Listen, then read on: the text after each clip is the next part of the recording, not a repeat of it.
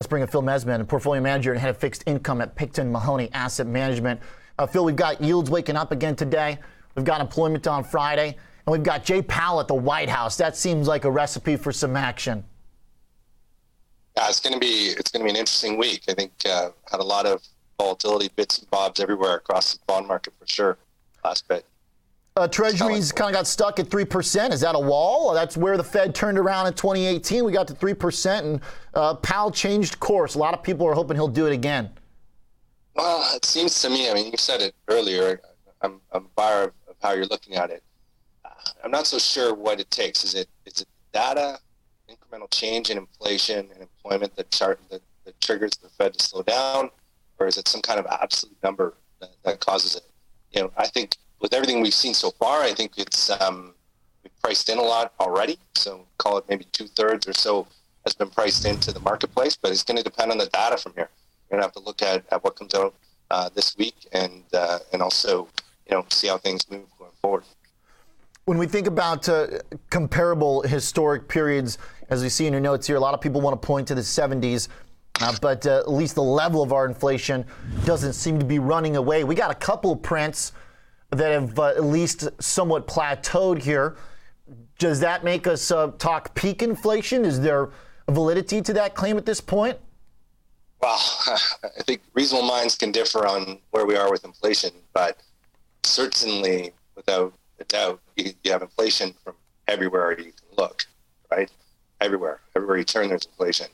But I, I think it's reasonable to say that we're getting towards peakish, but but um, we'll have to see over the next bit for sure as uh, we're still kind of figuring out what kind of inflation. It feels like no matter what the answer is, it's still inflation. Is it stagflation? Is it runaway? Either way, it's inflation. So what does that mean for us when we've got traditional investors piled into basically stocks and bonds, and many of them are going to be in stocks uh, that have moved pretty well correlated with uh, bond prices. This year's big problem has been bond yields up, price down, while stocks down. What are the solutions?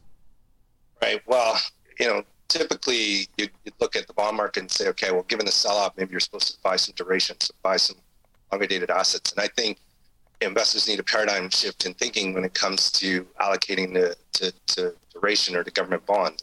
We're going back to the lows. It's not that mean reversion. There's just every central bank in the world is focused on tightening right now. So I doubt we're going to see that kind of movement there. So for me, I, I, I, like the idea of, of having some dry powder on the fixed income side, so having some cash. Uh, you know, at Picton Mahoney, I think there's a, a, strong business case for having long short credit strategies or alternatives to income to put to work uh, as a replacement for your traditional fixed income, and uh, and that way you're in the market, but you're taking the edge off some of these risks. When you're doing that long short, and when you're getting choosy in corporate bonds, how how much role does credit play? Is there a, uh, a major spectrum of credit qualities right now, or has the market been beaten up enough to where you can just go take a big scoop? I like that question.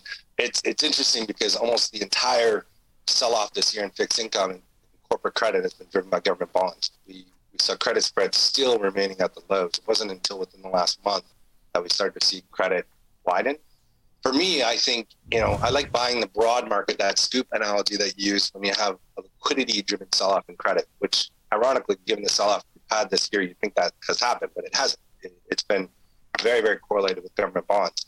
So for, for me, what we're seeing right now is more dispersion in the credit market. So you know, I like double B, single B, triple B, short duration. So bonds three to five year. The yields are actually getting really, really attractive.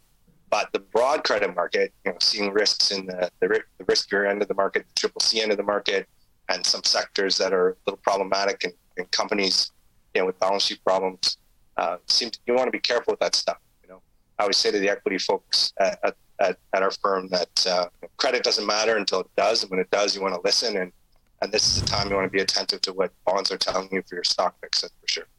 Uh, we had a few folks on the show last week uh, from the credit side who uh, were talking about the big uh, kind of bounce that we got. I don't know if it's a bounce or a rally, but it was about five days long, pretty much all last week.